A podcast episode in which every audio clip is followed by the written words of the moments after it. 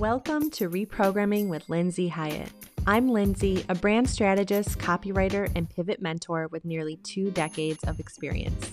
I've seen it all in both the corporate world and in entrepreneurship, and I'm here to spark conversation about the things that matter most. Reprogramming is a podcast to help you shift perspective, consider new viewpoints, and challenge your old belief systems around business, entrepreneurship, health, wellness, parenting, empowerment, and more.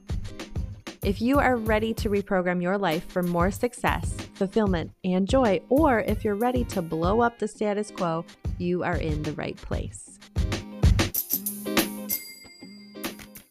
Hello, and welcome to another episode of Reprogramming. I'm your host, Lindsay Hyatt. Today, we are going to discuss the ideal of being a digital nomad, how that opportunity for entrepreneurs can be life and perspective changing, and how it demands that we examine our conditioned ways of working and living. Even if you're not someone who is able to or has a desire to travel frequently, this episode will likely resonate because we think it's important to consider new and healthier ways of approaching work, work life balance, and fulfillment, both professionally and in your personal life. Our guest today has plenty of experience as a business owner who's lived all over the world and will share what she's observed and how it's changed her own approach. Rebecca Rosenberg is a conversational content writer and strategist for finance, tech, and B2B.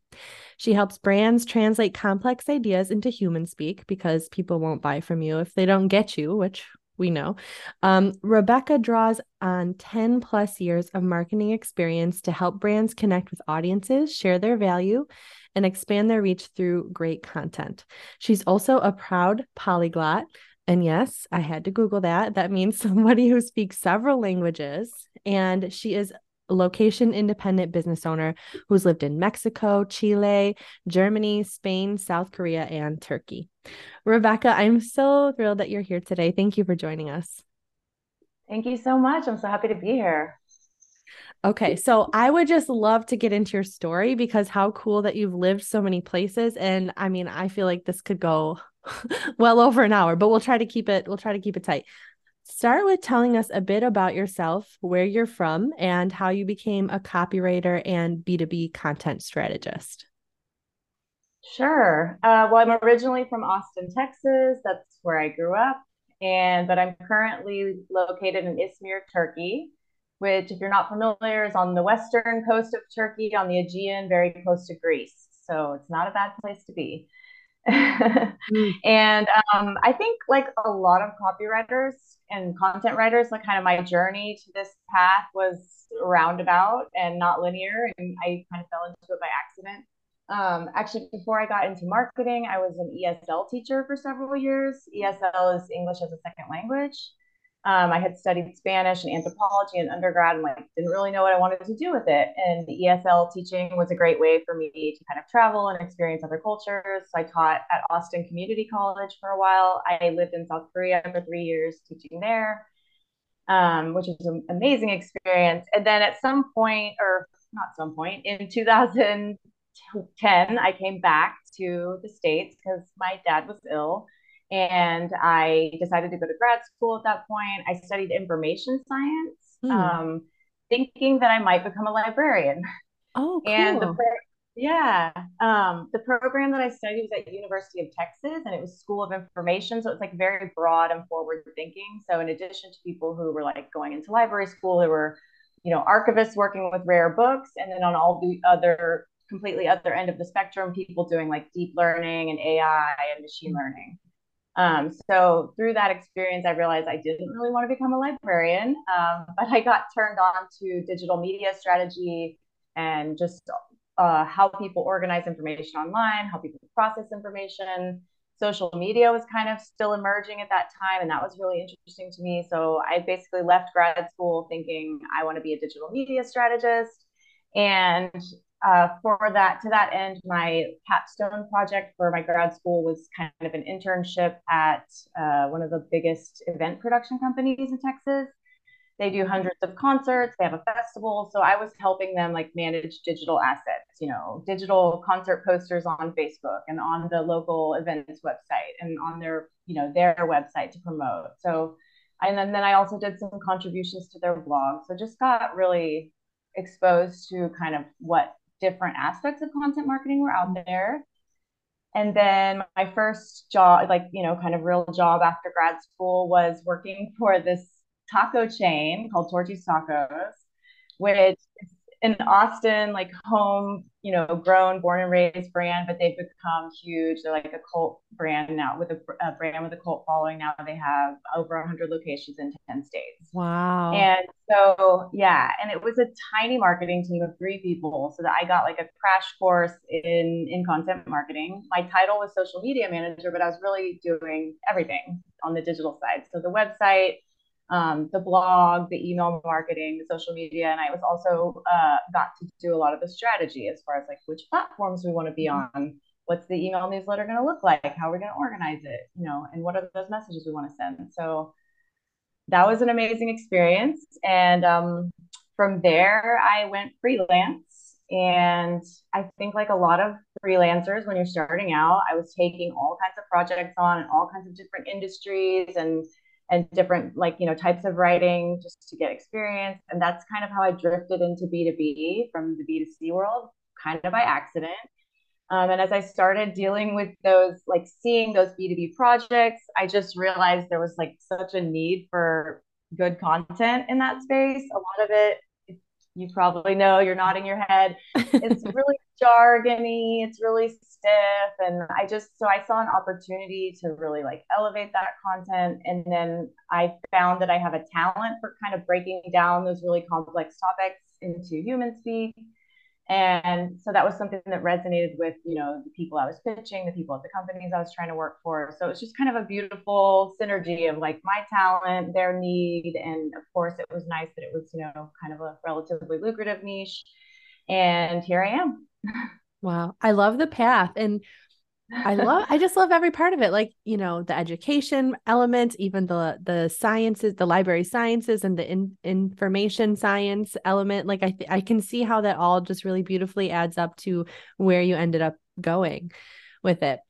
I have to ask cuz I'm sure everyone wants to know did you get free tacos? Yes, I did. Okay, good. All right. Actually, I, just... I got like a a card with like a hundred bucks a month that I got to spend on tacos, and I would take my friends out. It was great. Yeah. Okay, I nice had to make perk. sure because that would just be a sad a sad miss if you didn't have that perk. Okay. You know, I'm glad you brought up the B2B content uh kind of uh, I don't want to say the stigma, but like it can be so difficult for a larger corporation or uh, you know businesses talking to each other especially if it's a product based thing to humanize the content and it is greatly needed and still greatly needed and i think even more needed with the surge of ai that we're dealing with. You work in finance and tech how does it how does it work to create content that is digestible for for audiences in the, those very technological fields?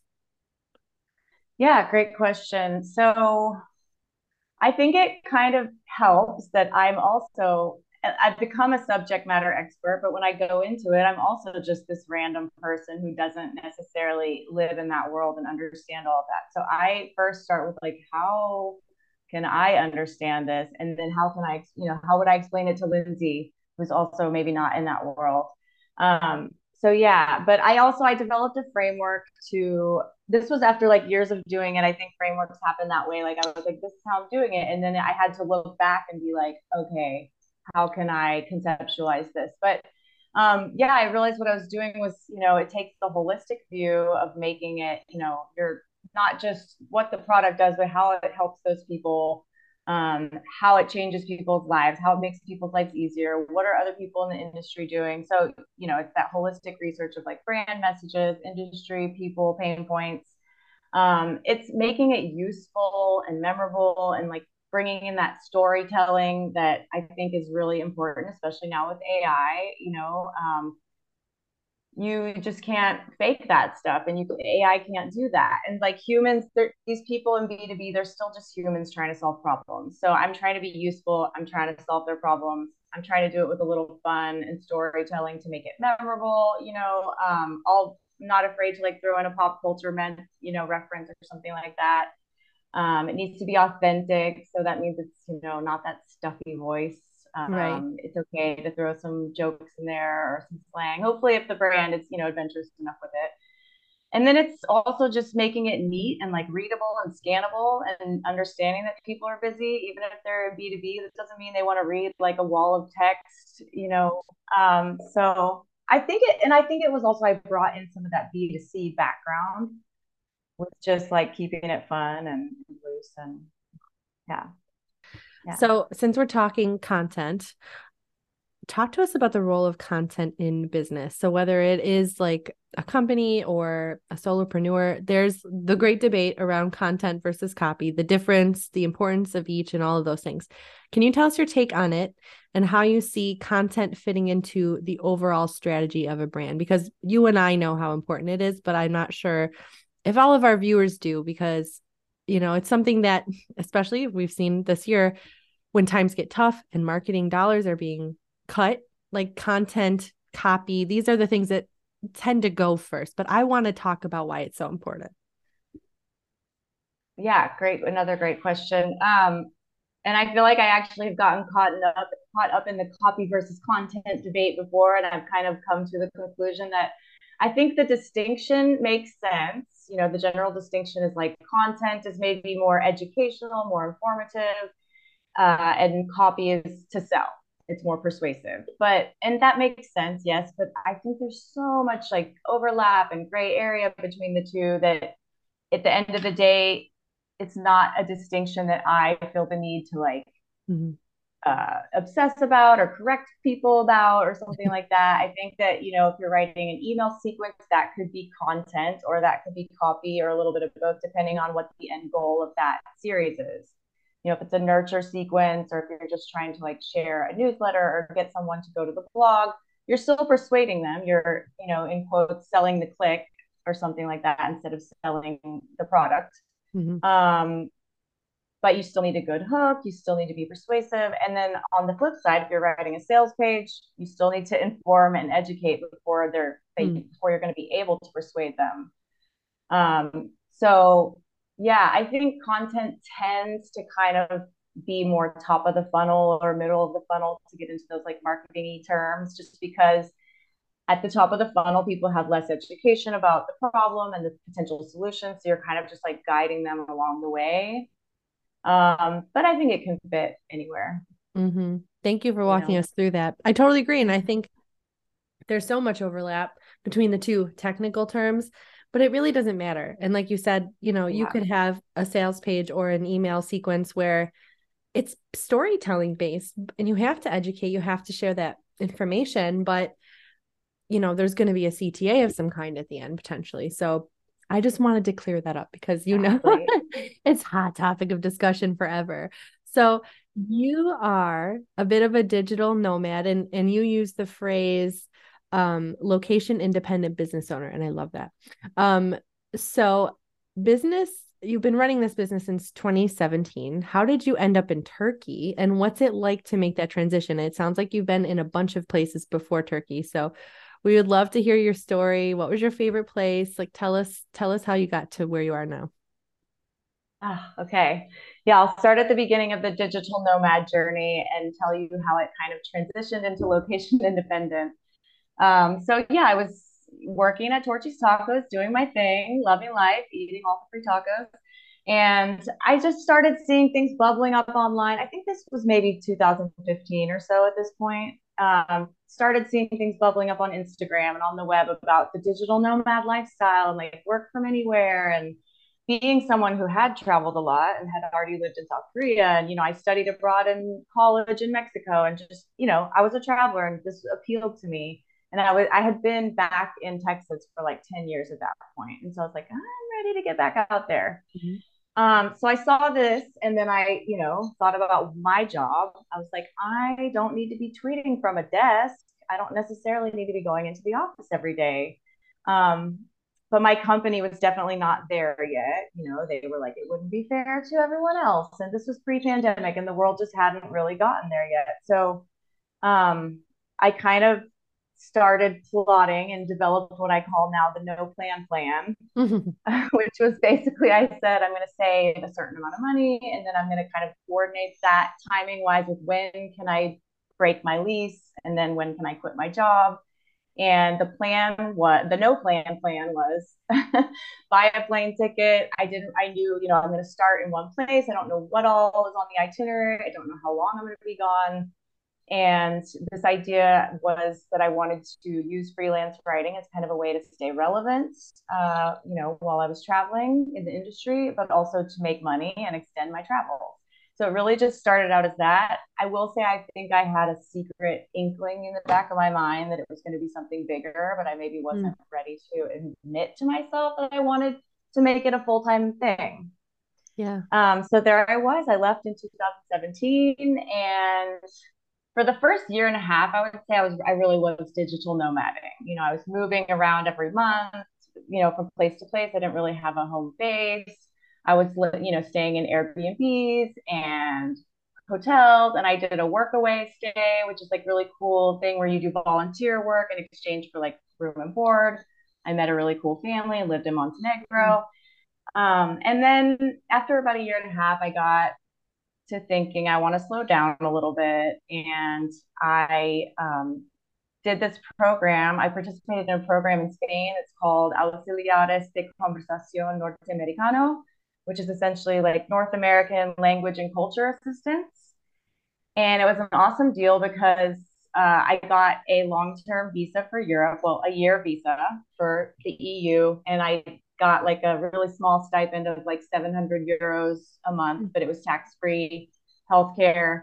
And I would go and teach at a, a, Spanish school and like, you know, help the kids with their English. So that, and the great part about it was I was only teaching 12 hours a week. And the rest of the time I used to build my copywriting business. Um, so that's kind of where I started like dedicating more time to it and really thinking like I'm going to build this into something sustainable and was also satisfying my slowing down goal, but still being in Europe. um, and then I guess I the, at, this is the point I should mention. At some point on this journey, I met and fell in love with a German, and we are we're now married. Yeah. So yeah. So after Spain, I went to Germany. Um, I had been, I went to Tunisia, I had like spent time in Colombia, spent time in Mexico, Spain, and then the pandemic hit, mm-hmm. um, which was okay because I was wanting to slow down. But at mm-hmm. that point, I was, it was 2020 and I was in Germany the whole time mm-hmm. for like a year and a half. I had a tourist visa that they kept extending because of the situation, which was very nice.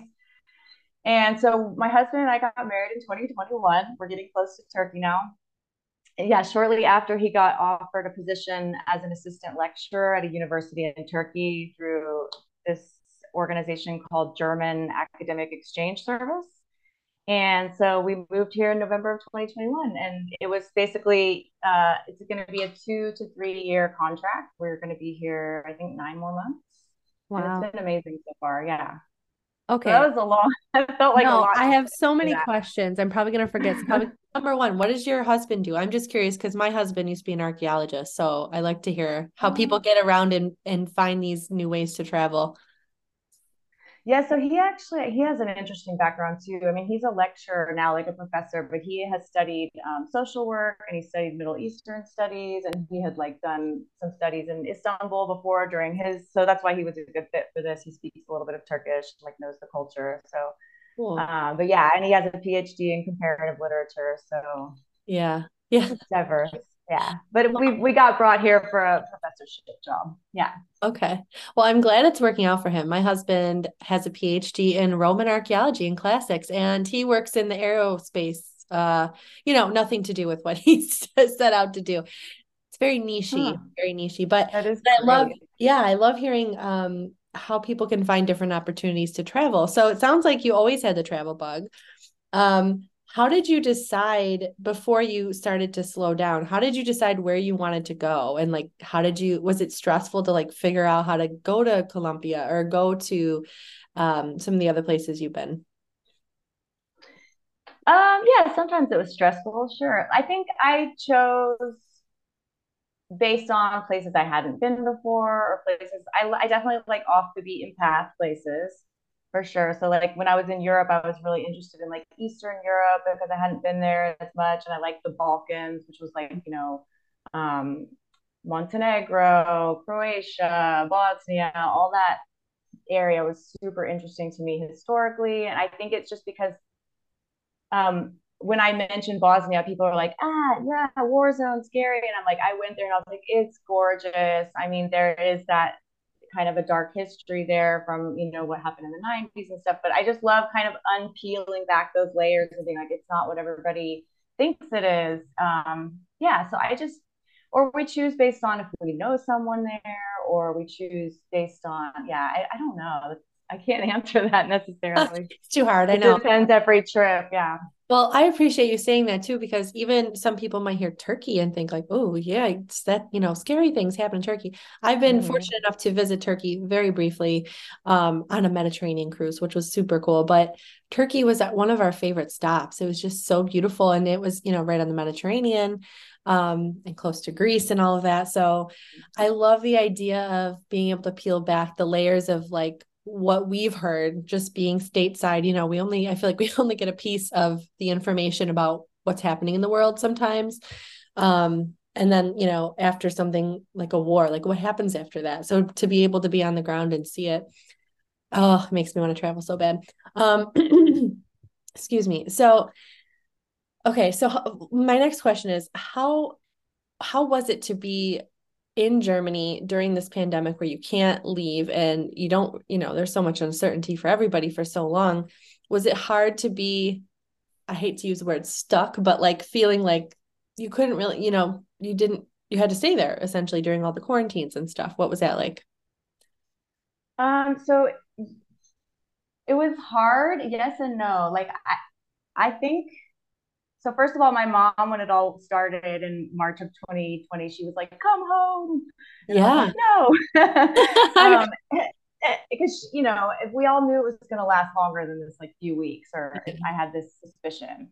Um, so I think watching what was going on in the U.S. and how politicized mm-hmm. everything was, I did feel like I'm glad I'm not there. Yes. I felt like um, that seemed really stressful and i'm sure to some people like the restrictions in germany got pretty strict. Like there was during the years like they were restricting like how many people can meet inside. And there was like a curfew at one point at, you know you can only walk alone at night if you have your dog or if you're walking home or like silly things that i'm sure a lot of people in america would have objected to. But i felt and that was a bummer. It was a bummer, but I, I liked that it wasn't on each individual to like decide and everybody to argue about it. I was just like, at least it's set and like everybody knows what you do. And, you know, um, you know, yeah, I mean, it got a little sticky for a while. They started to try and do like the vaccine card, like, you know, make you show it. And people didn't like that here either. And that didn't really last very long. But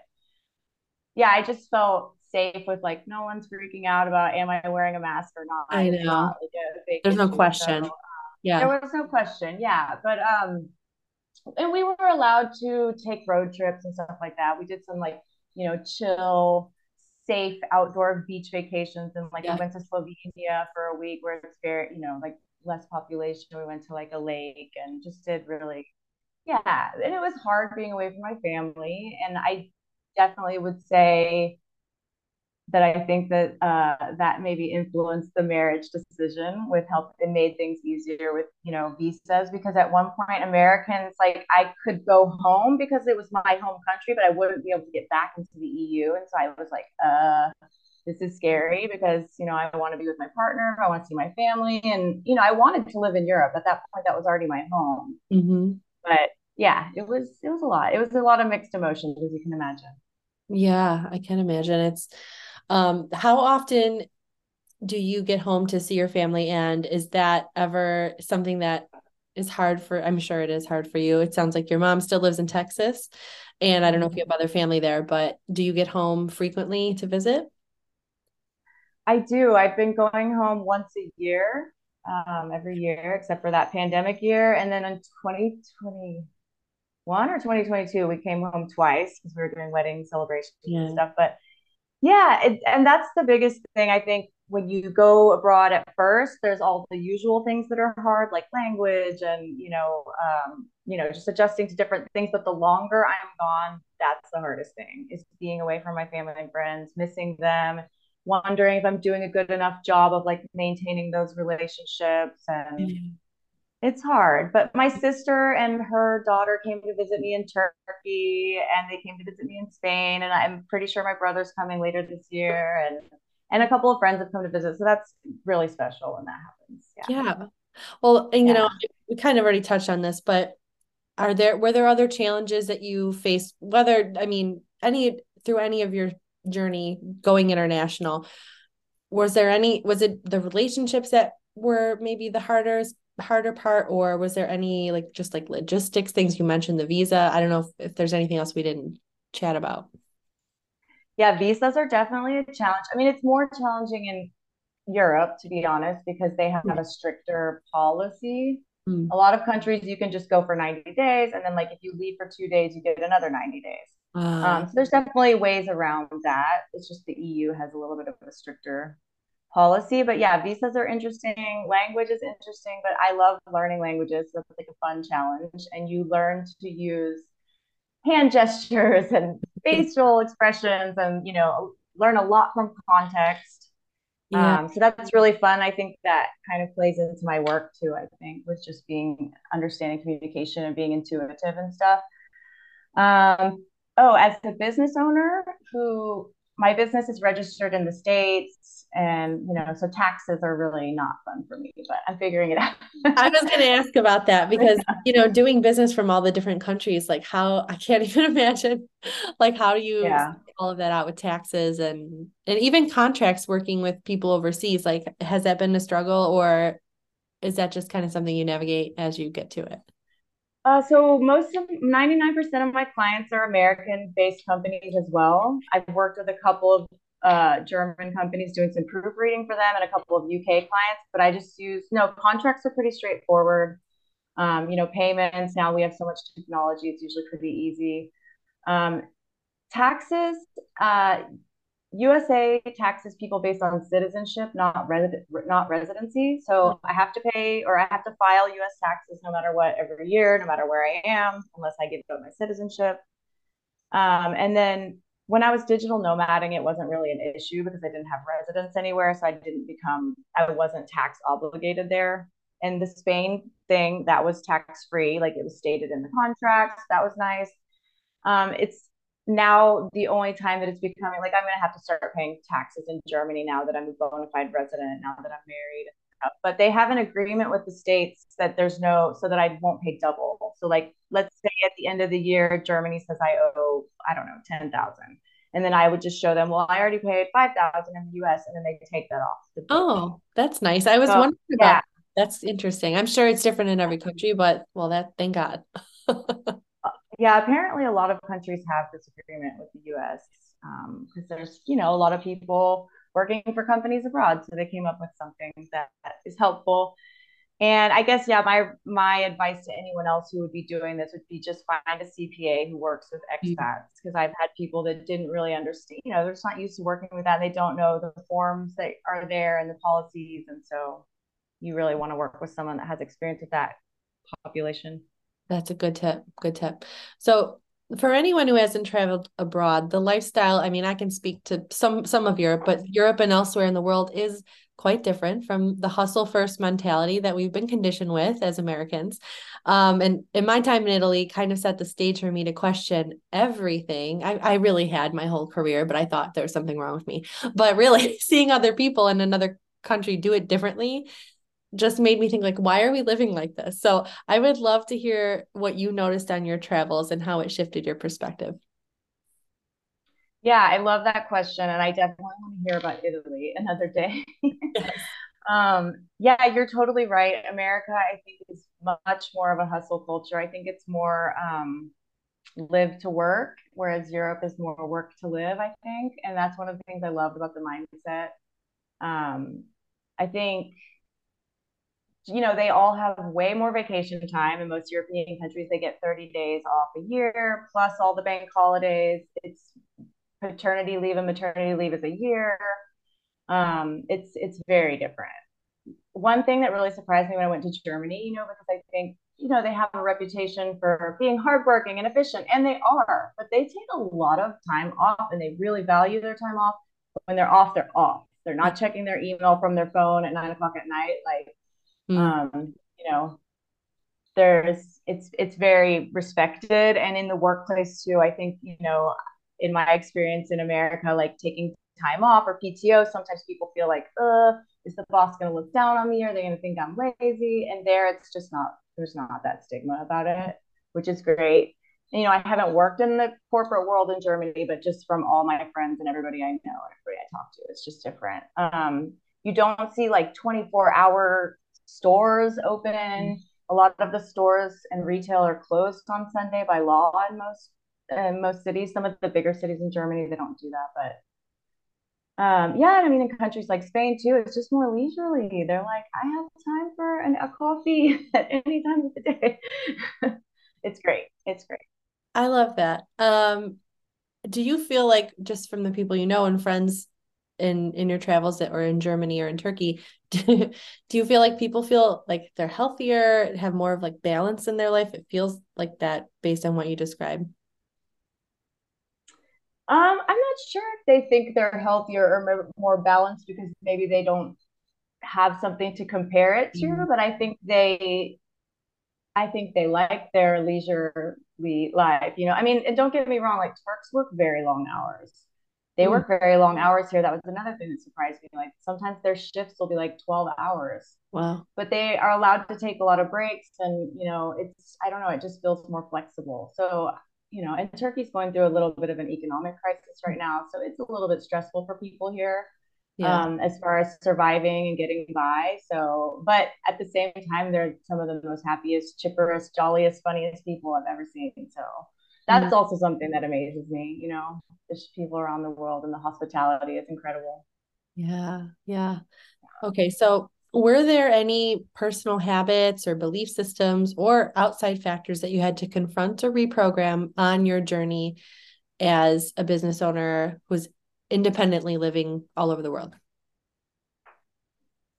Yes, definitely. I mean, I think on a high level sense, I had to kind of reprogram my whole idea of, you know, what a normal path of life looks like. You know, I'm definitely not living the like climb the corporate ladder, buy a house, have kids uh, path, and living a different path. And so, um, and that still shocks me sometimes when I go back to the US and I see my friends and, you know, I envy them. I think they envy me a little bit. And it makes me question, like, oh, wait, did I want that? Or, you know, um, and I know in my heart I don't, but it always just, yeah, it's a little bit emotional. Um, but yeah, so just like, what's my idea of success? You know, my uh, the first year my business hit six figures was great, but I had a panic attack and my, my mental health was horrible. So I kind of had to, you know, realize that like success is, is also not about that because as a freelancer, I'm sure you know, it's, you know, the whole coveted six figure freelancer and that's the goal that you're supposed to go for. And I thought that was the goal I was supposed to go for. And then I realized that that's not the most important thing. But definitely my mental health is more important and that work life balance. So this year I'm really trying to focus on that. Mm-hmm. Um, and on the work life balance, uh, that theme, that's another thing I definitely had to reprogram, you know, with like time zones. It's, you know, I work with US companies. Thankfully, as a writer, you know, a lot of times we're left to our own devices and I just turn in something. But, you know, I'm doing strategy as well and we have to collaborate. You know, I've had longer term contracts where we had a weekly call and mm-hmm. that gets to be a lot. So I've had to kind of just learn how to protect my time mm-hmm. um, with you know only taking calls on two days a week and then really blocking out those other ones so I can go to the gym or you know mm-hmm. go to an event or something. Um, and just trying to figure out what schedule works for me, you know, because I'm a morning person, so I'm productive in the morning. So I can't just wake, I can't just like start my day later to coincide with US yeah. schedule. Um, so just trying to find that uh, balance because yeah, sometimes I'm fine with working in the evening, but sometimes it's less pleasant, or sometimes my husband wants to hang out with me after work, and I'm like, I got to do this thing. So, yeah, so that's been an interesting um, reorganization of priorities. Yeah, I was curious about that because I like you said, uh, I think a lot of us are morning people, and that's like when we have our energy. But if it doesn't align with the clients you're working with and you're in meetings late at night, like how does that affect you in the work you're doing? But it sounds like you have a good system for having some boundaries. Um, I try to set up my business so that I don't have to take like too many calls, you know, just doing intake forms to mm-hmm. kind of do some of that legwork for me and just making sure that client it's really clear what the expectations are from the client beforehand so that I'm not yeah. signing a contract and then they're like, oh, by the way, we're gonna have a stand-up meeting every mm. Friday at 3 p.m. I'm like, no, that doesn't work for me. um, yeah. And most clients are really understanding. I'm very upfront. You know, I'm like, hey, I'm American. My business is, is US based and I'm trained there, but I'm in Turkey. So that has to be okay for you, or else you're not my ideal client. You know? Yeah and most of them think it's cool and fun. I, I was gonna say, like, have you had any like pushback or weirdness from people? Are like, oh, that's you know, you're so far away. I don't know how that's gonna work. I mean, I think at the very beginning, I had a few clients who just that wasn't their style. They were just a little more old school and they wanted to do like face to face, and that's totally fine. And yeah, but again, I think since 2020 and the pandemic, everything's really changed. I, I really haven't had that many, but and the few I have, I'm just like, that's cool. It's totally your prerogative. I understand. You know, I understand if you work on the West Coast, it's hard to, if you can only have meetings with me until noon, you know. And I'll make, I, I'm always like, I'll make an exception if it's something special. And if it's not all the time, I'm happy to like stay up late to do an important call to make, you know, make it work. Yeah. Okay. So if you could leave the audience with one perspective to consider in their own lives, what would it be? Oh, I think I would say sometimes in life you just have to plug your nose and jump. Mm, yes. And I say that because like I'm very much a planner and I like to have all the facts before I like make a decision. But when I look back on my life and the stories I just told you, I'm like, I think the coolest and most exciting things in my life have happened because I was willing to like accept a little bit of uncertainty and just like yeah. dive into it a little bit. And yeah being a planner, was that uncomfortable growth for you to have to kind of let yourself just go, just like take make the leap and and figure it out? Was it hard? Yeah, definitely. Yes. And I think that's probably part of why I did it. I mean, I think it was because I had done some traveling before. It felt like the next big challenge and like next frontier to be like, I'm traveling indefinitely and I don't know where I'm going. And yeah, it was definitely scary. Yeah, yeah, but exciting yeah. too. Yeah. Um, I have to ask, and maybe you don't know this answer yet, but do you guys know where you're going to go after Turkey? Are you going to stay there? I mean, I know uh, your husband has some time still, so maybe you don't know, but I'm just curious if it's something you've thought about. Um, no, I think we're going to go back to to Germany, uh, to the Rhineland, where his family is from, uh, just to be closer to family ironically enough, I think my husband would like love to live in Texas or in America. he loves it. And but I'm like, no, I like Europe. Let's stay in Europe. So yeah.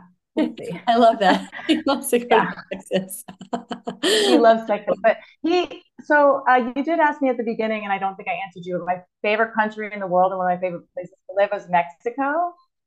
Um, I love Mexico, and he also has lived there. So, like, I could see us maybe someday, not in the near future directly after Turkey, but maybe going back to Mexico, which would be cool because then I'd be nearer to my family, but still abroad. I did Mexico for my honeymoon, which I know is not real Mexico, but I loved it. I want to go back so bad. it's an amazing country. It was such a rich history. Yeah. Okay, so what is coming up for you? What are you working on now? Share what you're uh yeah, what's next for you and how people can connect with you. Sure. So I definitely would love to connect with anybody who wants to connect with me on LinkedIn. Um, it's Rebecca Rosenberg with an ERG, and I'm pretty sure I'm the only Rebecca Rosenberg in Turkey, so I should be pretty easy to find.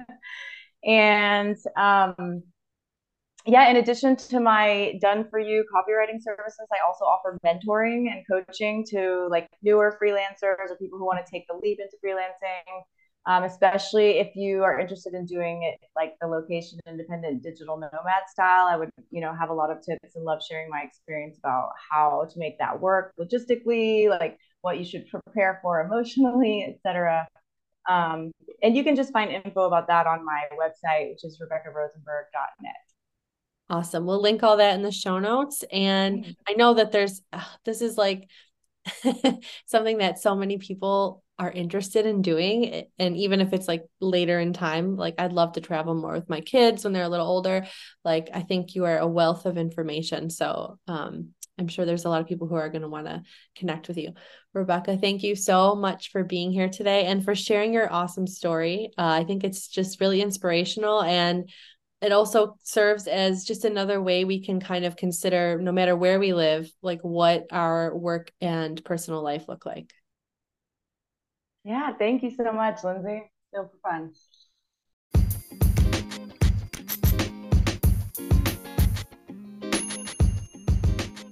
Thanks for joining me on this episode of Reprogramming. I hope you enjoyed it. I would love if you shared this episode with your network and tagged me at Reprogramming Pod or at the Lindsay Hyatt on Instagram. If any episode has impacted you, it would mean the world if you leave a review on Apple Podcasts or your favorite listening platform. For more information on how to work together or to learn more about my signature program, Superfecta, visit lindsayhyatt.com or lindsayhyatt.co. See you next time.